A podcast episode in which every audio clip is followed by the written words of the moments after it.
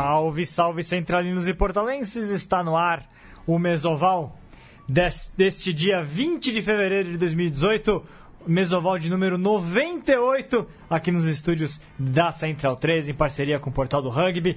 Muito debate de rugby pela frente, passou nosso período do carnaval e entramos agora já com o Mesoval, com muito assunto acumulado para debater do rugby no Brasil e no mundo.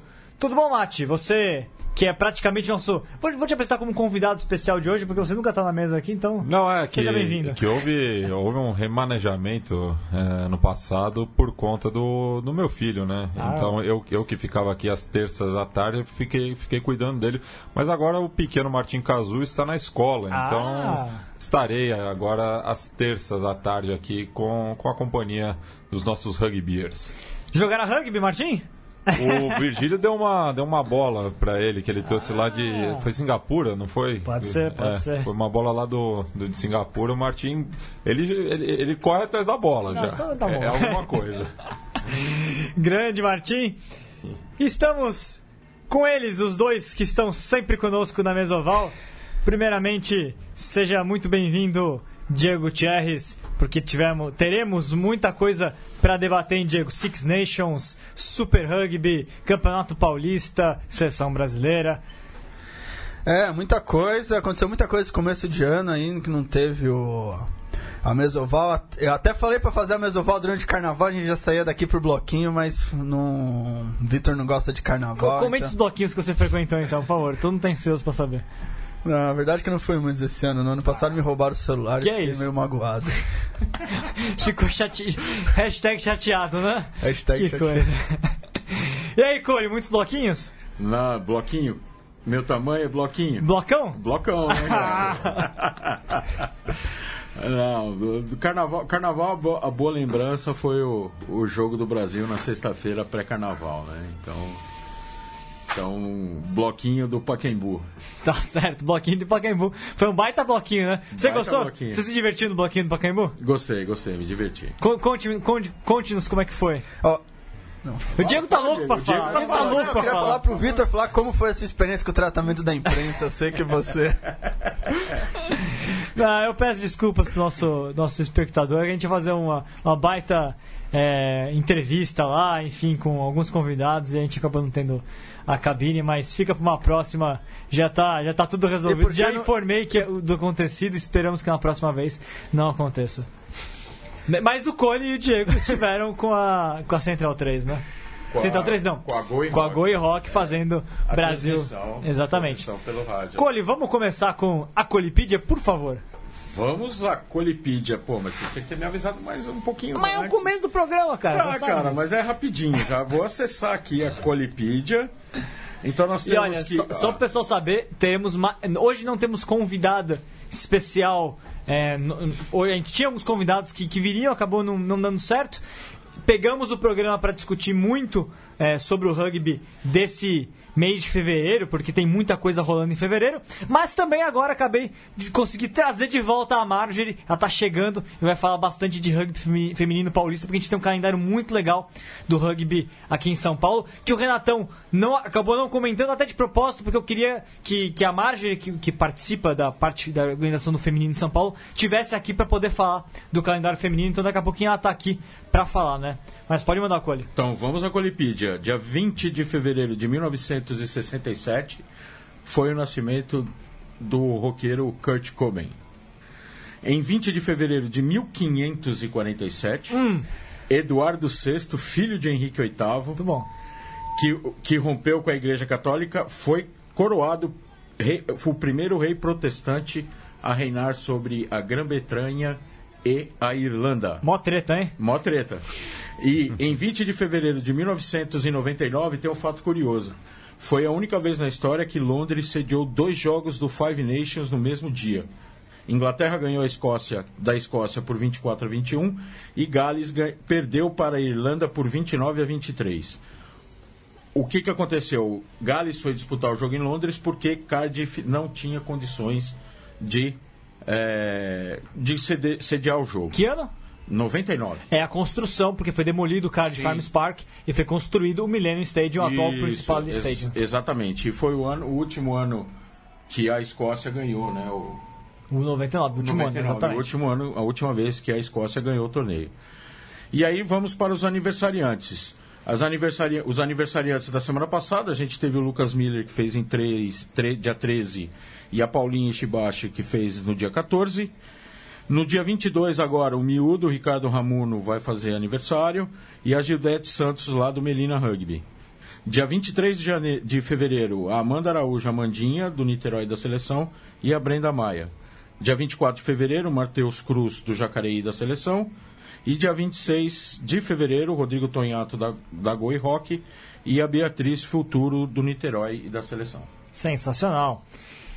Pessoal, vamos começar debatendo aquilo que todo mundo certamente viu e, e, e tem muito a dizer, que são que, que, que é- são jogos do America's Rugby Championship, né? Tivemos nesse final de semana é, o Brasil jogando contra o Canadá lá no, lá, lá no Canadá. Brasil 5, Canadá 45, em vitória 0 grau, mais Na ou menos. friaca total, Na né? friaca. Uruguai 17, Argentina 34 e Estados Unidos 45, Chile 13. Comentários sobre a Américas. O que vocês acharam do jogo do Brasil? Aliás, vamos inclusive falar que tivemos também a- outra rodada do Brasil e Uruguai. Então, se vocês quiserem também comentar do Brasil e Uruguai, como a gente não comentou, não teve programa semana passada, vocês estão tão livres para falar. É, bem, eu tava pensando nisso e eu tava percebendo que o pessoal ficou um pouco decepcionado com o Brasil dos resultados e não ter conseguido ganhar do Uruguai, ter perdido mais ou menos feio do Canadá. Mas eu acho que apesar do que a CBRU fala e de todos os dados que mostram, o, o projeto brasileiro ainda não. O Brasil ainda tá muito atrás dos vizinhos. O Uruguai é uma equipe que está indo para sua segunda Copa do Mundo, uma, uma equipe bem estruturada, tem toda uma tradição. O Canadá pode estar num momento decadente, não decadente, mas. De- Decadente. É uma boa palavra, muito O- então, o momento de transição aí não tá bem, mas é uma equipe que há muito tempo figura, jogou, acho que o Vitor deve saber, jogou Todas. to- várias Copas do Todas. Mundo, todas as Copas do Mundo. E não aprenderam a jogar. Ah, Foram para quarta de final de 1991, grande time com Al Sharon, enfim. né? E então acho que no, no cômputo geral não foi tão ruim o jogo. O Brasil, quando começou a America's Rugby Championship, os profetas do Apocalipse falavam que iam perder de todo mundo. Você era um deles? Não, não, Ah. achava que. Continue. O, o Vitor era, que achava. Eu não, nunca falei isso. Continue. O- e que achava que não, ia, que não ia sempre jogar com o time B, ia perder todos os jogos, ia se tornar a Itália do rugby. Eu aposto que o Vitor falou isso, ia se tornar a Itália do rugby latino, do rugby Acho mais fácil o. Diego ter falado isso do que o Victor. Mas O- Continue. e- mas não, o Brasil vem jogando bem, fez um, um jogo fantástico com o Uruguai. E, mas ainda tá num. é, conseguiu ganhar, ganhar é, todos os anos uma partida. Já mostrou que quando joga em São Paulo é muito forte, é muito difícil de ser batido. E tá forçando as outras equipes a jogarem sempre com toda a força contra o Brasil. E quando vocês colocam nesse nível, aí sim, aí não pode errar. Não pode deixar de perder dois contra um, não pode o Asa deixar de taclear na saída do Scrum. E vai perdendo os detalhes. E eu acho que isso é bem o jogo do Uruguai. Perdeu num detalhe aqui, num detalhe ali, fez um primeiro tempo fantástico. E o jogo do Canadá não tem o que dizer. Tem que aprender a defender o mol. Não é possível que todos ah, as, os lines dentro das 22 o Brasil tome try. Tem que. Se, eh, acho que é o próximo grande passo para continuar a evolução do time. Foi a mesma coisa que aconteceu contra a Alemanha. Entra, no, sei lá, numa espiral. Penal, line out, mol, try. E aí fica difícil jogar se você não consegue defender o mal. Você toma try toda vez que o time entra nas suas 22. Ó, o pessoal tá comentando muito aqui já. Temos ó, o, o Marcelo Stodicila falando, Brasil congelando no Canadá. É, o Aquilo Júnior, tava muito frio. O que vocês acham? Frio realmente? Olha, não deve ser fácil jogar quase zero grau, isso é Não, evidente. eu, né? eu não acho que seja o frio. Acho que, a- acho que quem já jogou, quem já viajou, sabe que viajar é chato, é cansativo. chato viajar? Ah. Ah, só você acha. Ah, só você, cara. Fale por você. Você viaja demais, É que a, é, que- é que a Tá Fefe- entediado já, é, cara. que a, é que a Fe- a poderosa Fefeleste acho que nunca jogou fora da USP. Ah, e desculpa. também como, Claro ela, já, como ela sempre perde, ela perdeu Altas, todos. altas viagens por aí, rapaz. E como a Flash perde. Ah, como a Flash É, também perde. viagem, é. E como a Flash sempre perde jogos em casa, então também não tem tanta diferença assim quando. Nunca perdeu pra ECA no bife, até onde eu sei. Ai, nunca. Nem pra veterinária. É. um jogo, uma vitória, 100% de aproveitamento. É, mas é, é muito. Não, é- eu queria falar, não é a temperatura, mas é muito, é muito ruim viajar. Você muda o relógio biológico, você muda a comida, muda o clima. Então não é só a temperatura, mas tudo isso, ficar 14 horas, no- sair de São Paulo, ficar 14 horas no avião, mudar o fuso horário e jogar, realmente Mas, atrapalha ô, Diego, muito. Vamos, vamos, vamos entender. O, o- o pessoal viajou no começo da semana passada. Não foi, não foi na véspera do jogo. É, então, assim. foi segunda-feira a viagem, Foi segunda ou terça-feira. Então, assim, eu, eu deixaria esse fato de viagem de lado, mas eu, eu levaria Ah, mais é em muito- conta ó, o frio não, e o adversário. Sim, não, o adversário, mas eu tô falando. Tá, eles saíram de avião segunda-feira, eles chegaram terça-feira no, E, no Diego, Canadá. eles estão treinando o tempo todo, Diego. Sim, não pode mas eu falar que isso não. afetou o treino. E, não, ó, isso, Eles estão eles estão já desde o comecinho de fevereiro treinando. ó, isso afeta muito, tanto que o rendimento de todas as equipes em casa é muito maior que fora. Ó, vou fazer uma pergunta pra quem viajou muito mais do que vocês com a seleção brasileira, tá? Não com essa seleção, mas com a outra seleção. Seja bem-vinda, Marjorie. Chegou um Não pouquinho. precisa perguntar, a viagem afeta o desempenho do manager também. Ah, Exato, a viagem afeta o desempenho? Não pode deixar afetar. Oi, todo mundo. Boa tarde. Oi, tudo bem, atraso. Obrigada pelos cinco minutos para retomar o fôlego. Porque Claro. É, acho que afeta, afeta sim. Mas eu não sei se eu colocaria o deslocamento, a- a- o peso da viagem, diferença de temperatura, adaptação de fuso horário, etc., como um, como um fator. Eu acho que a gente. Eu não sou técnica, então eu estou assim, meio Glória Pires não sendo capaz de opinar.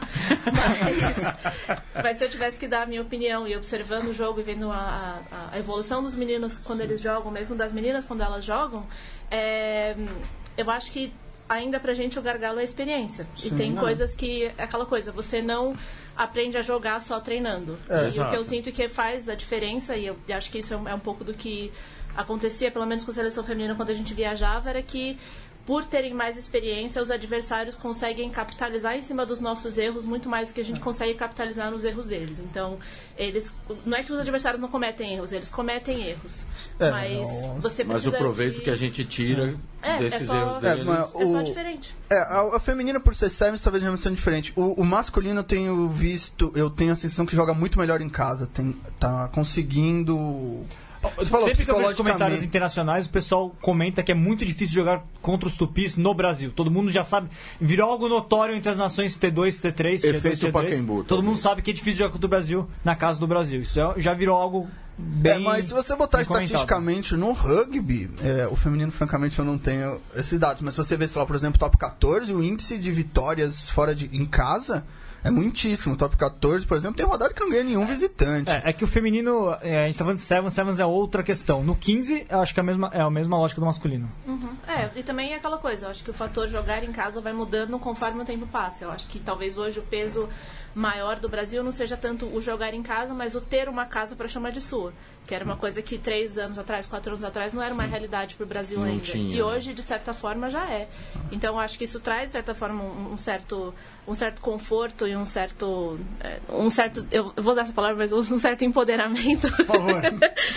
que que talvez três, quatro anos atrás não fosse possível. E hoje é. E eu sinto que isso faz bastante diferença. É, mas falando do jogo, eu acho que o fator né, não foi a temperatura. Acho que o fator fundamental foi exatamente essa dinâmica. Me pareceu um pouco o jogo com a Alemanha. Eu acho que o Brasil ainda quando joga com equipes talvez fisicamente maiores tem um pouco de dificuldade ainda em alguns aspectos. O no Aquino. Júnior comentando isso. É, aliás, o Aquino não, desculpa. O, o Marcelo Stott Silva falando: é, o Canadá é um time extremamente pesado, PEC muito forte, o Brasil acabou sendo superado ne- ne- nesse ponto. Tem mais. O Léo Carniato comentou me defendendo, tá? Falou que essa Flash jogou lá em Rio Claro, é verdade. Por favor. É, a Maria tá conosco aqui também, ó, tá de clandestina aqui no programa, e normalmente não consegue esse horário, tá com a gente.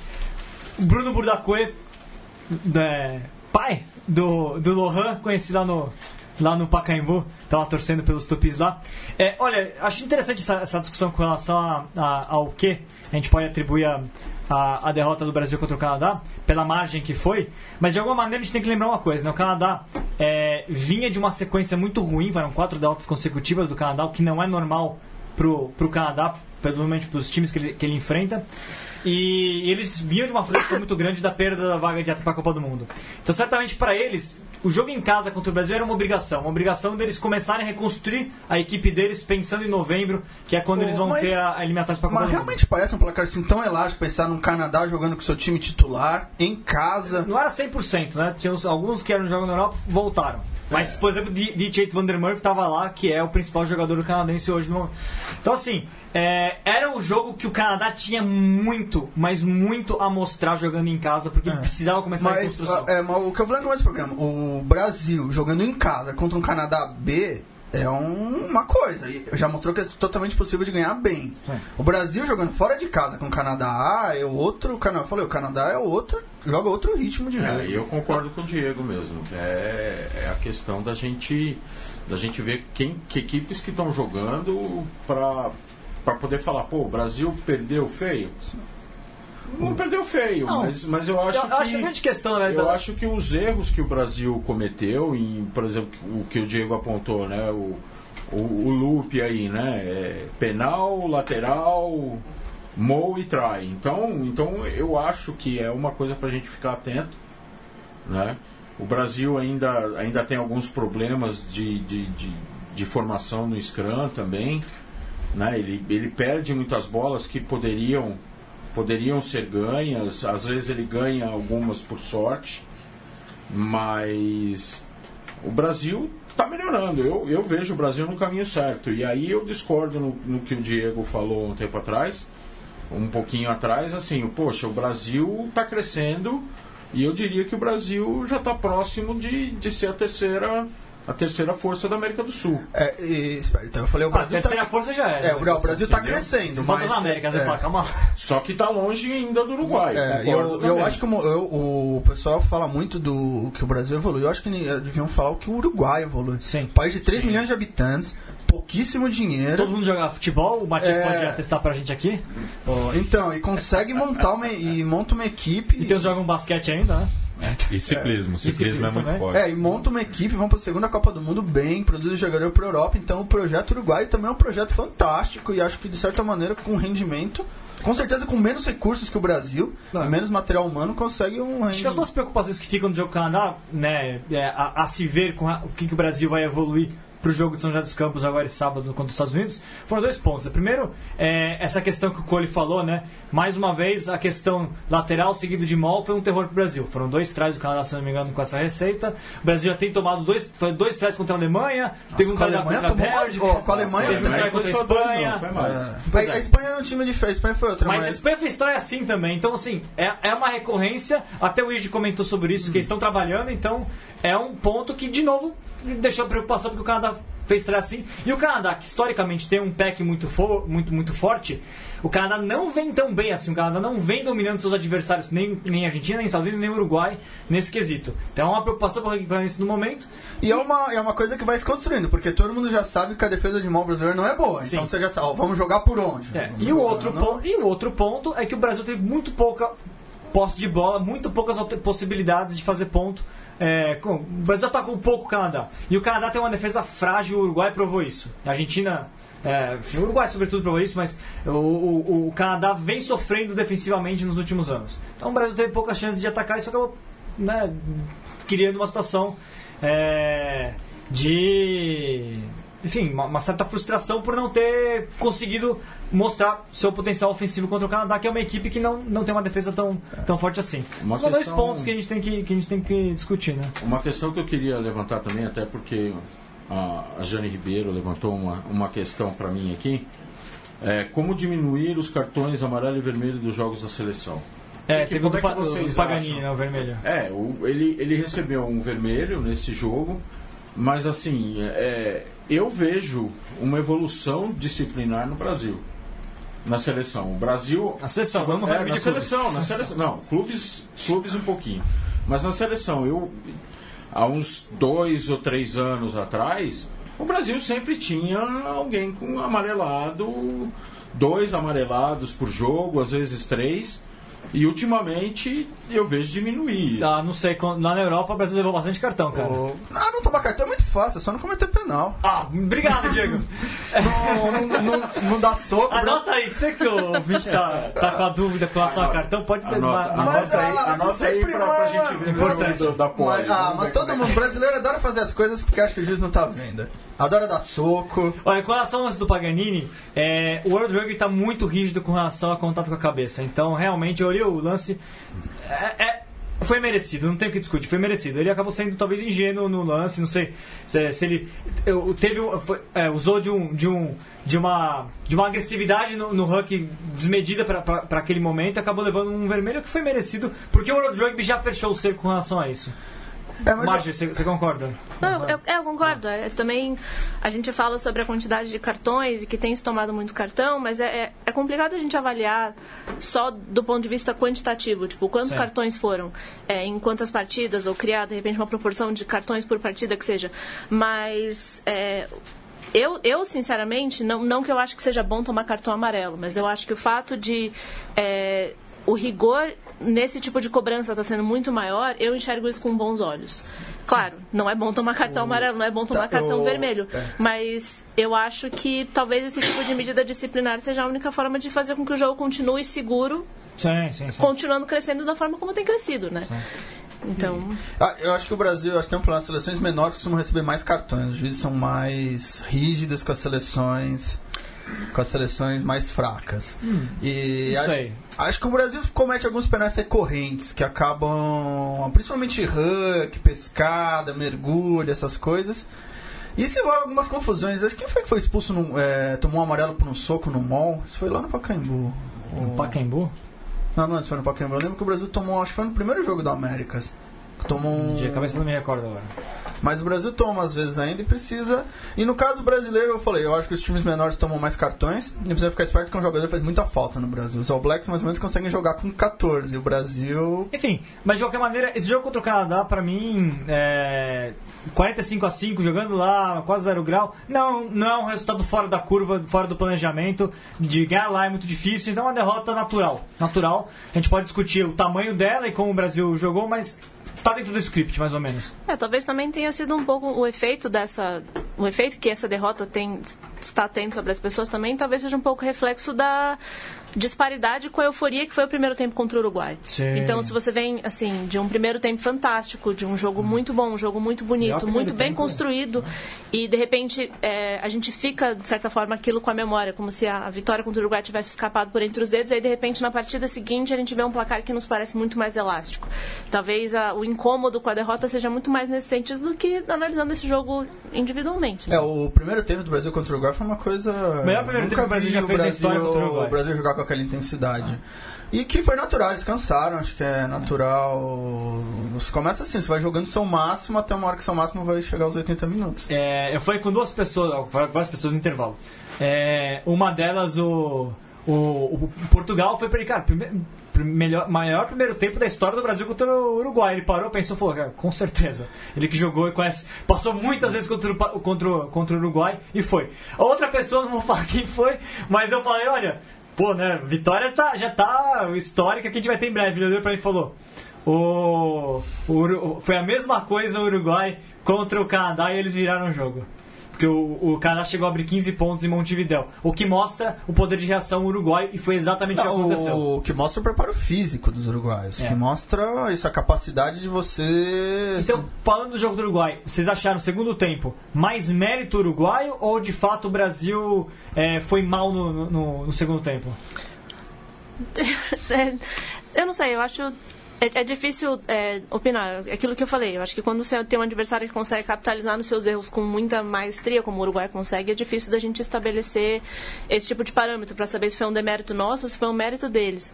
Mas o que para mim, na verdade, fica claro quanto mais o Brasil evolui, quanto mais o Brasil cresce, é a diferença que faz jogar mais é exposição, é maturidade, é aumentar o seu repertório de experiência. Assim, assim o Brasil tomou algumas decisões erradas no, no segundo tempo e são decisões que eu olho assim e penso, isso é não é não foram decisões ruins deliberadas. Eu acho que são decisões ruins em cima de inexperiência.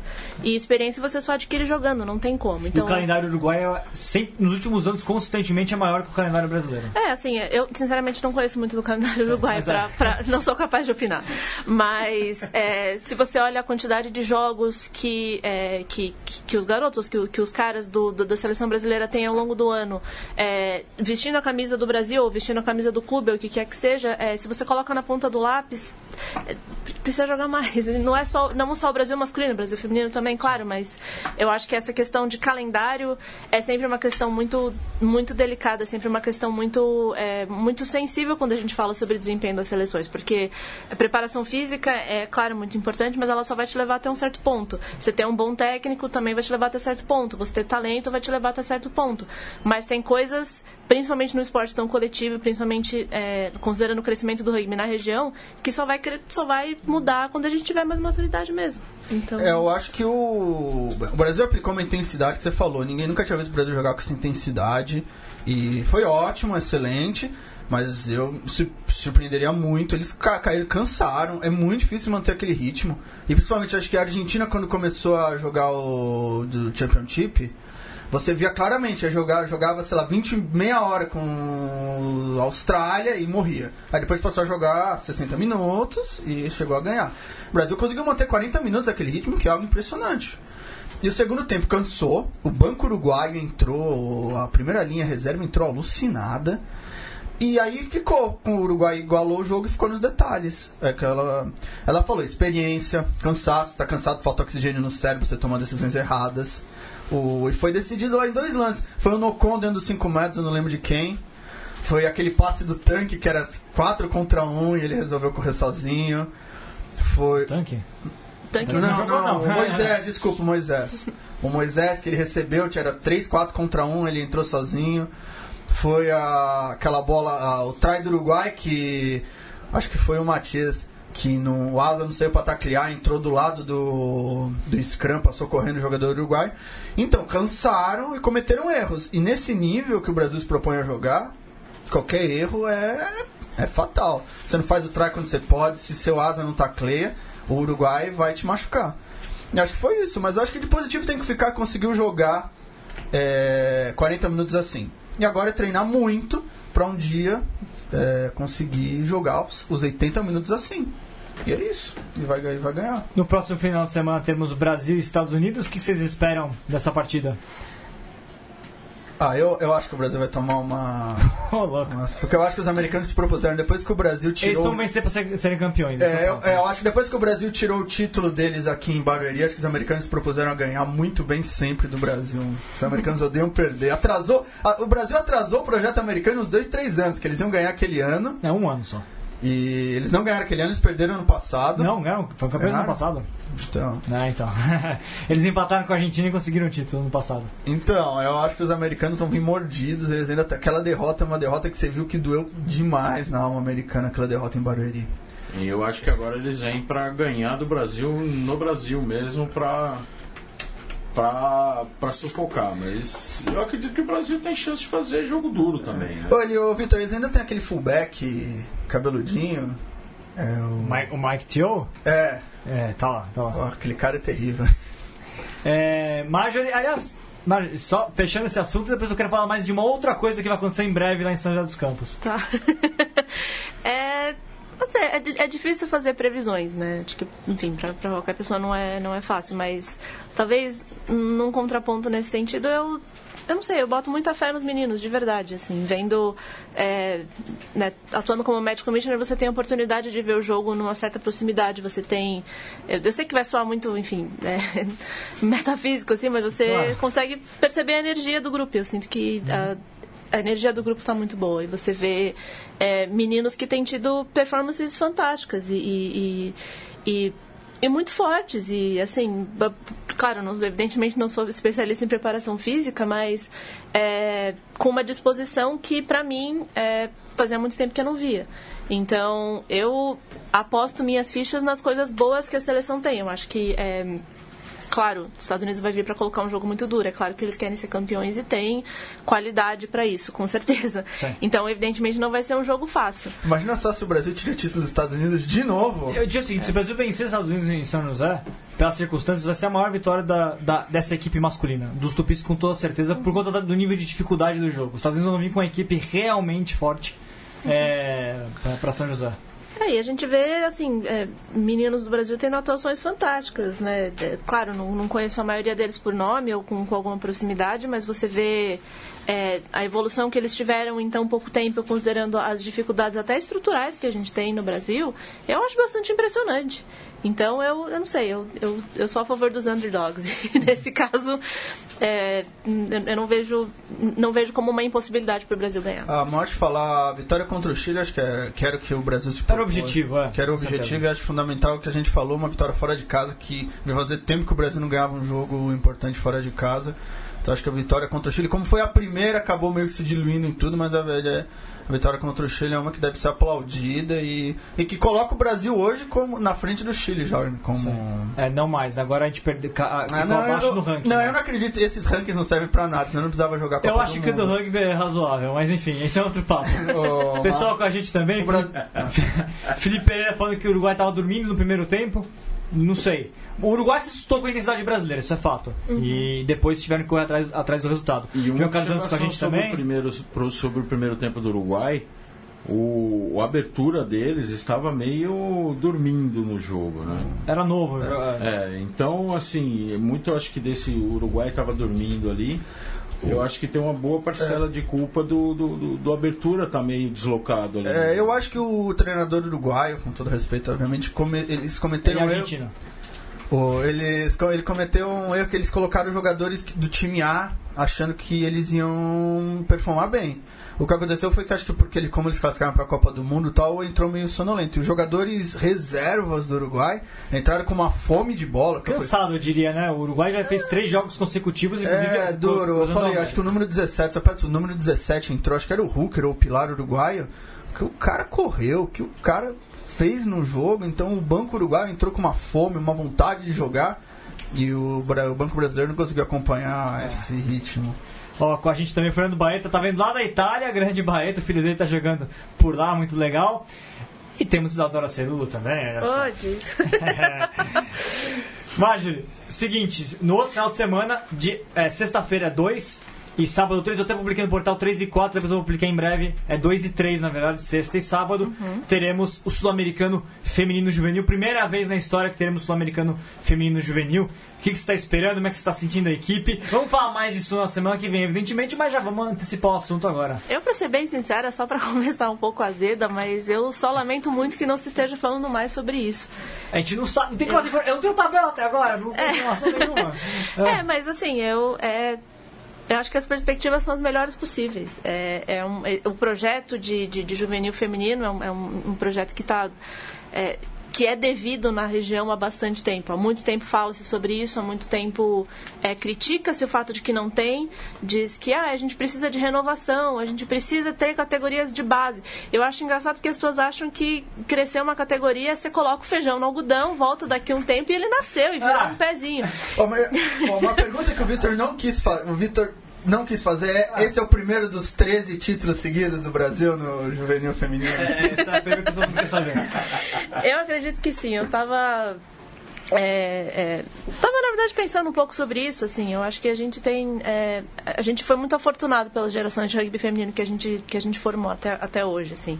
A gente tem ícones da seleção feminina é, muitas que já não jogam mais mas que com certeza deixaram sua marca com certeza deixaram um legado e com certeza deixaram de certa forma um peso nessa camisa para essas meninas mais novas é, vestirem. Mas o que eu sinto, e claro, observando muito de longe, mas é, do, do pouco contato que eu tive com, com, com as meninas, eu tenho a sensação de que vai ser uma geração muito divertida do rugby feminino. Essa geração que, que, que vem agora. E, e, assim, claro que é, é, é, é muito trabalho duro e, e, muito trabalho duro em pouquíssimo tempo. É, evidentemente a gente tem qualidade individual, a gente tem qualidade coletiva para fazer jogos muito bons. É, a gente vende o embalo de uma seleção adulta extremamente vitoriosa não só na região. É, então, se depender de exemplos, as meninas estão muito, muito, muito bem servidas, né? E, e como segunda força, que você vê, porque o Vitor vem apostando no rugby feminino argentino há anos e é, ainda não apareceu. Então, os outros bons projetos desse, já que só não tem falado muito. É assim, acho que o, a, a, aposta que se faz muito sobre o, o, rugby argentino, sobre o rugby juvenil feminino, o rugby feminino em si argentino, é que é, o, a Argentina já tem a estrutura, ele já tem a cultura, ele já tem muitas coisas que só não abriram espaço para o rugby feminino ainda. Então existe essa sensação sensação. É, mas também do, não é uma relação assim, porque o Canadá conseguiu criar o futebol feminino e nunca, uhum. nunca conseguiu criar o claro, futebol é, mas masculino. É, mas eu acho que essa é uma das justificativas que se usa para ter tanto essa, é, é, digamos, essa sombra do rugby feminino argentino como sendo uma ameaça possível, como sendo uma ameaça potencial.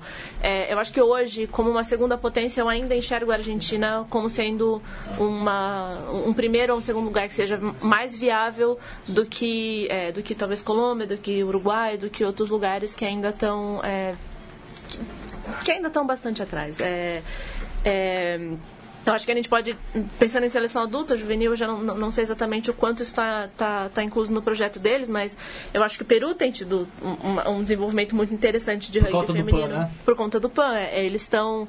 É, é, o ciclo deles agora, né? De, de, de, de investimento, de atenção, para que eles tenham uma performance razoável, pelo menos jogando em casa, que é sempre uma, uma preocupação.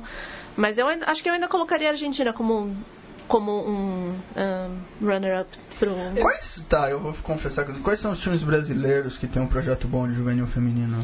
Um, para todos, com certeza. e o Vale do Paraíba, com certeza, e vale Curitiba, do Paraíba, com certeza. Exato, é, eu acho que são as. São... E o Band, né? E o Band. É, e o Band agora tem, também tem, tem, tem é. começado uma. SPAC não tem? É, o, o SPAC tem um time. Tem, tem muitas meninas do juvenil. É, muito boas. A gente teve uma geração de meninas do juvenil muito boas que agora estão no adulto, então a geração da Marcela, Belinha e, e outras meninas, mas é, eu acho que a dificuldade que alguns, é, que sobretudo times da capital talvez encontrem hoje é, para desenvolver uma categoria juvenil, eu acho que é o relacionamento com os pais. É a inconsistência, por exemplo, de lugares para treinar. É a ausência de estrutura para você dar alguma segurança para alguém que vai te dar, querendo ou não, uma criança. Para você é, levar para o seu lugar de treino, para você levar com você em viagens, coisas assim. Eu acho que isso ainda é uma, uma dificuldade grande, não só no feminino, no masculino também, mas eu acho que ainda, por uma questão cultural, eu acho que o zelo com as meninas ainda é muito maior. Ah, eu esqueci. É, a gente falou com para todos, Jacareí São José, Curitiba, Band e no Rio de Janeiro, né, com Guanabara. É. Também bem forte. É, o, o, que eu sinto muito é que as, as, os, os, times juvenis, eles vêm sempre por uma vertente muito mais de projetos sociais do que é. projetos de clube, né? Sim. Então, claro que é possível você fazer parcerias, ou você estabelecer parcerias é, entre clubes e projetos sociais, talvez um pouco como é o Vivendo Rugby Curitiba. Acho no, que é muito mais fácil você aprovar projetos sociais do que os projetos de É, porque clube. é uma fonte de receita que de outra maneira você não consegue, né? É, e eu, eu, não sei, assim, eu acho que é, independ, assim, independente de, de performance, pensando, é, pensando no rugby de uma forma mais ampla, né, claro.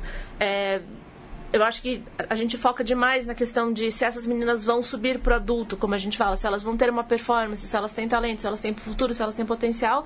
E às vezes a gente deixa de observar a quantidade de meninas que são expostas ao esporte, que de repente vão parar de jogar porque entraram na faculdade, têm outras prioridades, enfim. Mas que não por isso não tiveram uma passagem muito relevante. É, acho que é uma coisa que tem. Isso tem masculino e feminino, é, na verdade, acho que a falta de projeto de clube. Entender que não só de atletas, de seleção, mas se você tiver uma menina, se tiver um cara que que ele está na faculdade ou que ele está seguindo a vida dele, mas que no fim de semana ele vem ajudar, que às vezes ele paga mensalidade, que ele aparece para treinar um dia ou outro. É, um, é que na verdade é a base do clube seriam essas pessoas. E, não... e por falar em clube, Diego, só para passar a bola para margem, o Sul-Americano 2018, eu sinceramente estou esperando sair a tabela, porque eu não sei nem quem vai jogar ainda no teu tabela.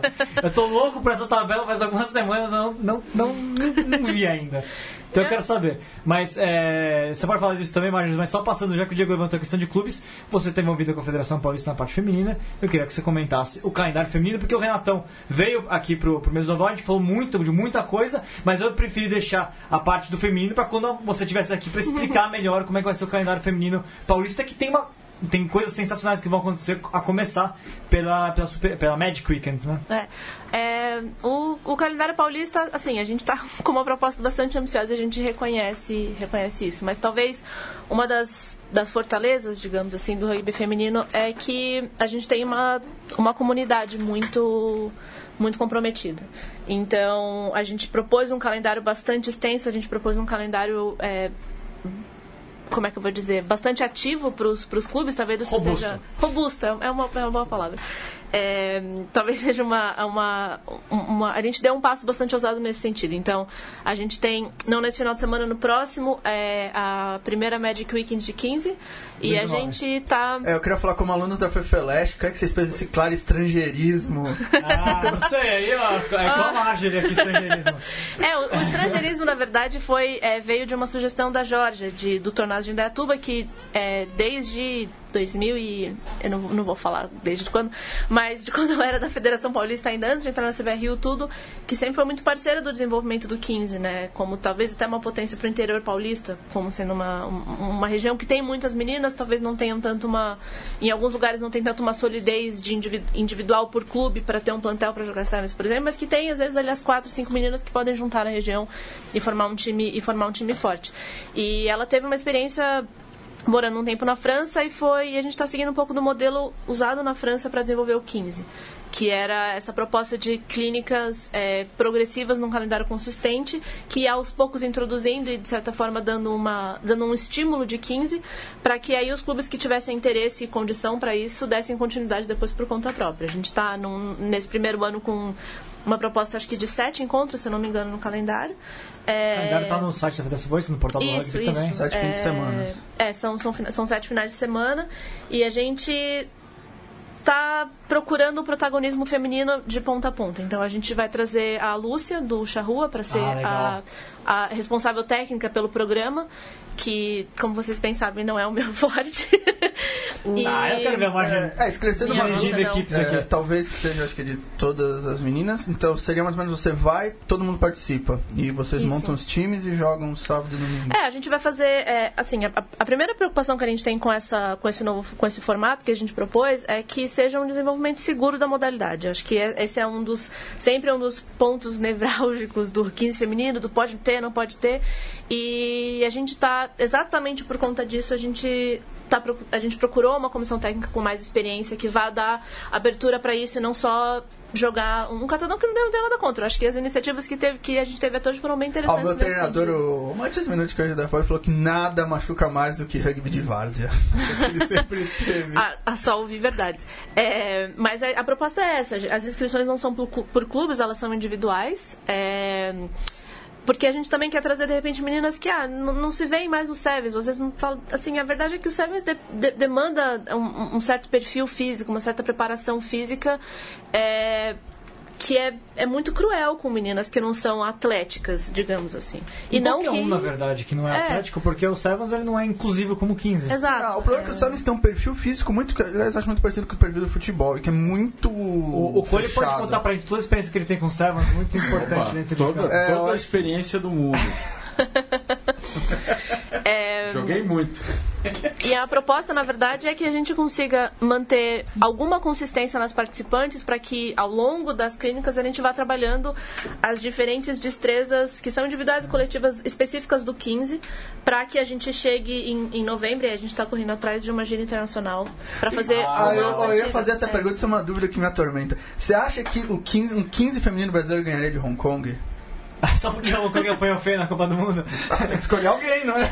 Eu acho que ganharia. É, é, talvez assim, eu acho que pensando no, pensando no calendário de alto rendimento da, da, sele- da seleção brasileira, pensando por esse lado, eu acho que hoje não é uma prioridade. Por uma série de questões. Por questão de financiamento, É porque disponibilidade eu de penso, o Hong calendário. Kong jogou a Copa do Mundo agora, você falou, só tomou atropelo.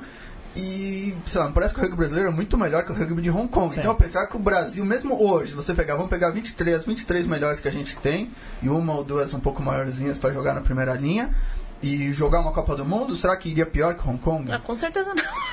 É é que o Hong Kong joga todo ano, essa aqui é a questão. É. Tem todo ano o campeonato asiático, que é Japão, Hong Kong.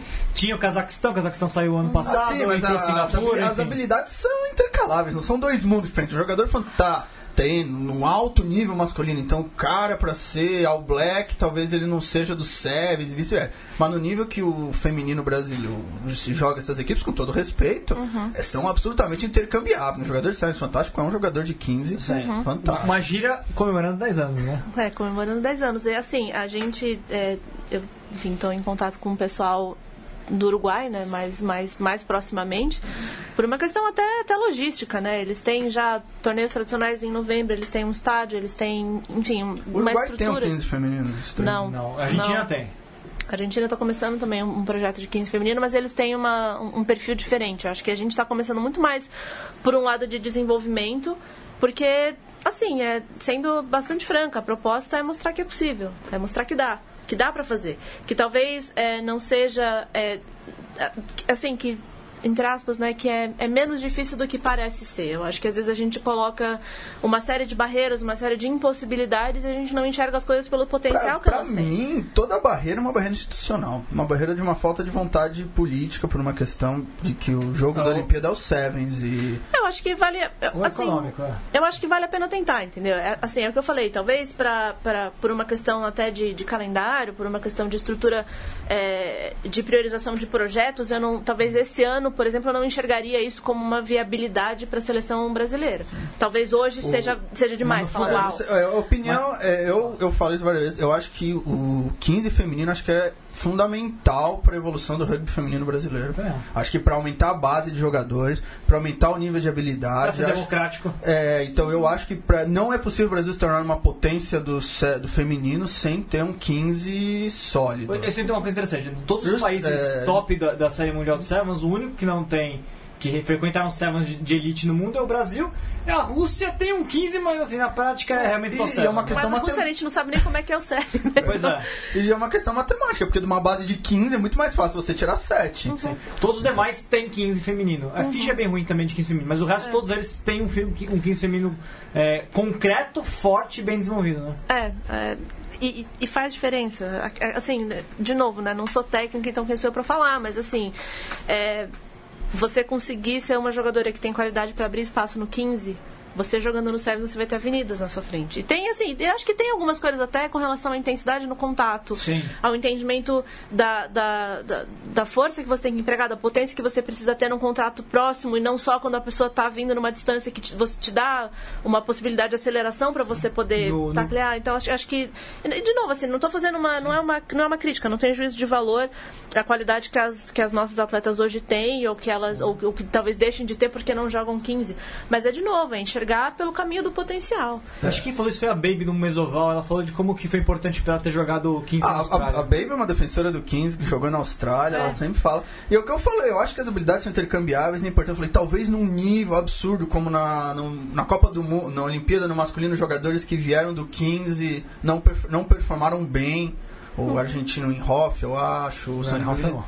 Hã? É, o Inhoff É, não não foi bem. conseguiram. Mas isso é um nível já. É, só quem transitou bem acho que foi o Rugart, mas ele É, mas é um nível isso. altíssimo. Você tem uns fijianos que não conseguiram se destacar no 15, mas isso é num nível já hiper profissional. É, tá falando de outra coisa. é. É, outra coisa. Acho que no momento você ter 15 no. Talvez pra ganhar uma Copa do Mundo feminina não, mas você ter 15 jogadoras boas de 15, você vai ter um time muito bom. Imagina, lá no fundo do seu coração, é, esse projeto, você tá pensando em 2021? fundo do seu coração. Assim, é, o, o caminho para conseguir uma vaga, é, assim, é, é necessário criar o que eles chamam de um pathway, digamos assim. É, sei lá, caminho, não sei qual seria a tradução mais, mais próxima disso. Mas qualquer criação de um, de um pathway passa pela necessidade de você justificar que esta modalidade existe Mas, na região que está pleiteando uma vaga. mas 2021 é a Copa do Mundo? É, deve ser na Aust... Eu- Não tá definido lugar, mas a Austrália é um Eu acho, sério. eu acho que se o Brasil tiver, conseguir falar para World Rugby, a gente tem aqui um grupo de 23 razoável, o Brasil é até É convidado. que o que tal. Eu pode acho que acontecer a World é, Rugby- é- é botar o Brasil pra jogar uma eliminatória contra os Estados Unidos e Canadá. Isso poderia acontecer, né? E seria ruim. É, assim, acho que tem. é, é, também, é, acho que assim, são, são, são, são muitas discussões possíveis no nível nacional. Que a nossa iniciativa de 15 na Federação Paulista é uma iniciativa estadual aberta para outros estados. Então, Sim. se tiver meninas de qualquer outro estado que queira participar, fala com a gente, que a gente, que, que a gente te- vai tentar. Assim, a gente está tentando trazer isso e aquela coisa. é, A ideia é você plantar uma semente, porque é, logisticamente não é, não é inviável, não é impossível possível. É só uma questão de você chegar, sentar, colocar isso no seu calendário e ver se existe esse interesse. Porque eu acho que o que acontece muitas vezes também é que a gente pesca no ar, a gente acha que tem, fala-se muito sobre isso, mas você fala, tá bom, a gente vai botar no calendário, as pessoas vão aparecer. o mais importante, Eu vou ser né? um pouco.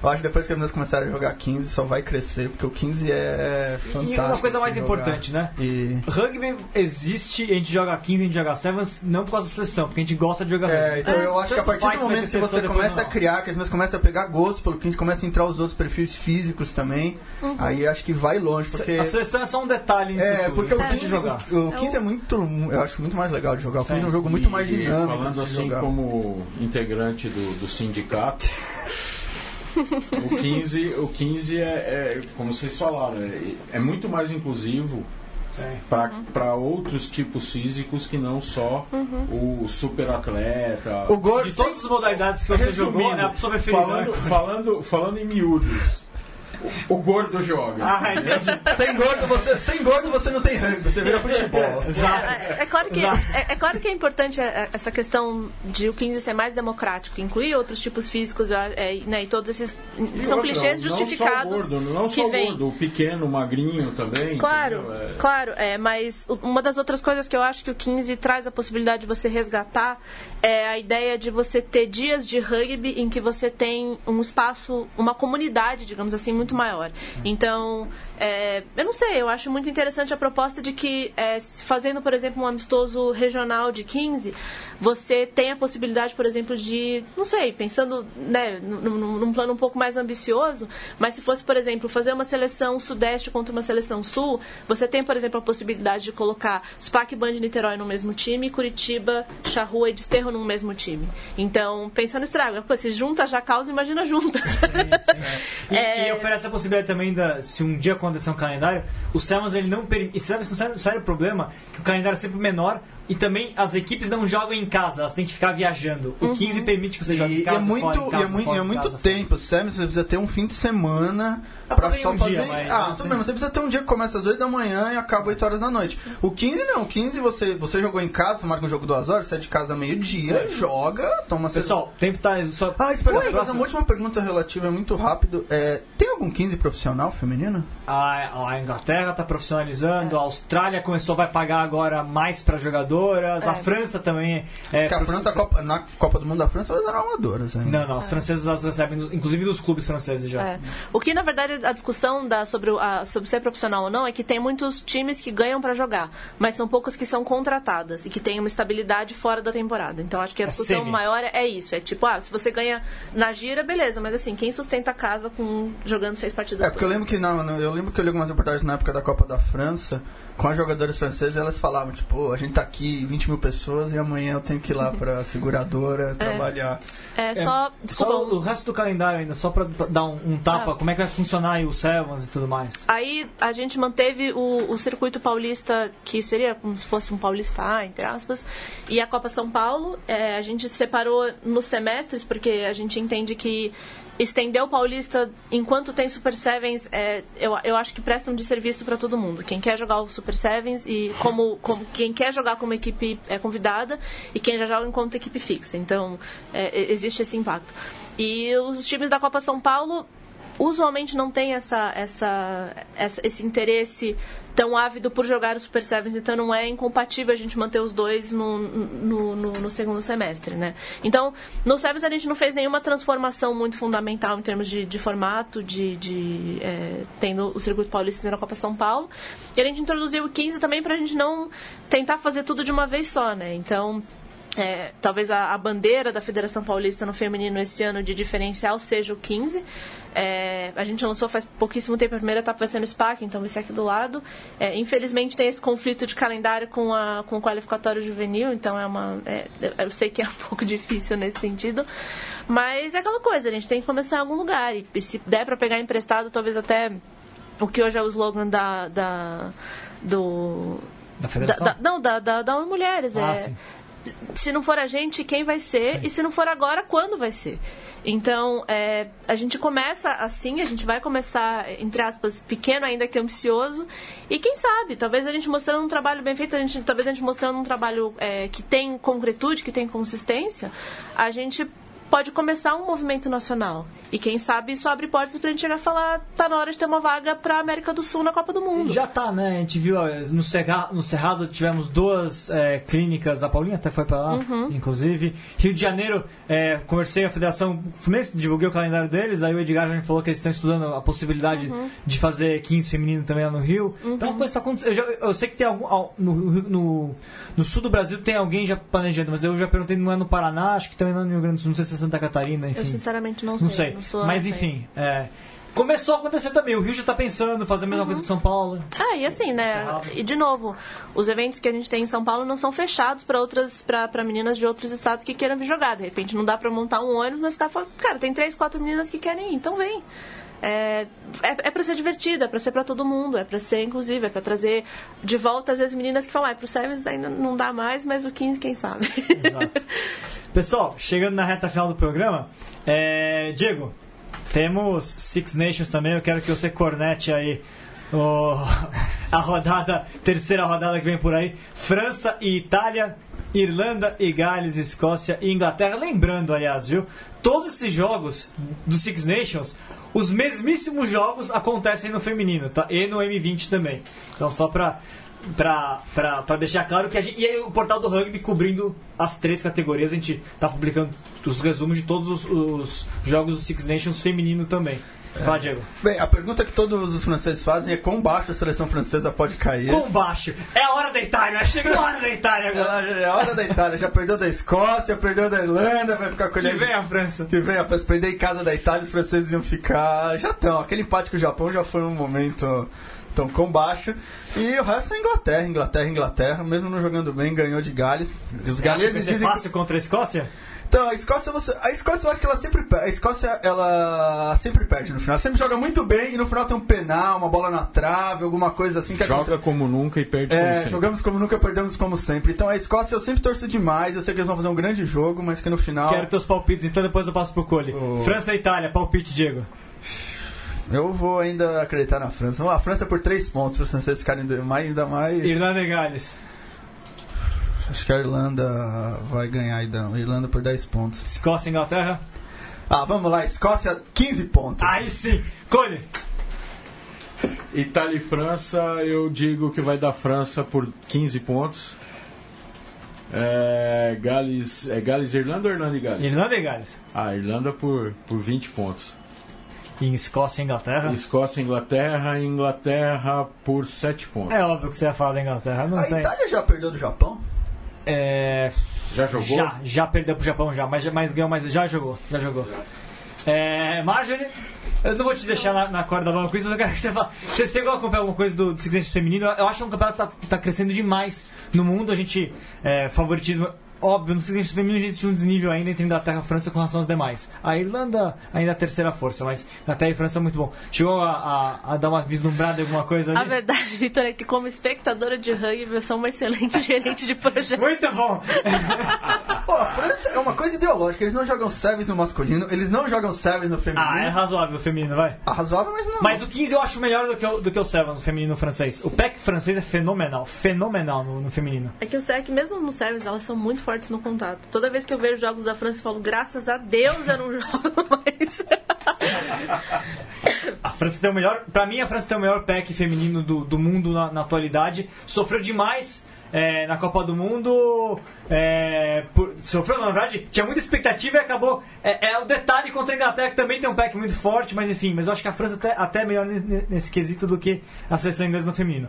Meu- meus palpites: França e Itália.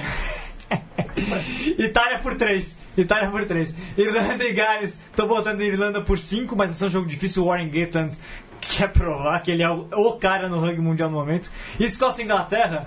Você, vou, vou, vou com o Diego dessa vez, hein? Escócia por 1. Escócia por 1. Porque não pode ter Tiemô, porque o Tiemô Tá, eu, joga. eu, eu ainda vou relembrar. Você falou que o Warren Gatton é o melhor no momento. Não, ele se quer provar isso, tô falando que ele é. quer provar, mas com aquele timinho que ele levou lá pro, pra, pra Nova Zelândia, lá, o Lions, não, não rola não, cara. Cole, muito obrigado. Considerações finais.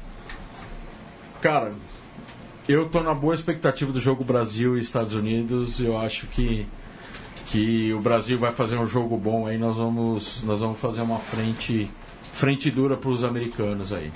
Diego, considerações finais? Começa Feliz com o Jaguares, né? É, é verdade, Jaguares. Começa o Paulista A esse final de semana. É, e a verdade é que eu não lembro todos os jogos. Eu sei que a Poli vai receber o Rio Branco. Tá no portal do rugby, já tá lá no ar. Poli, Rio Branco, Band e SPAC, os dois jogos do dia 24.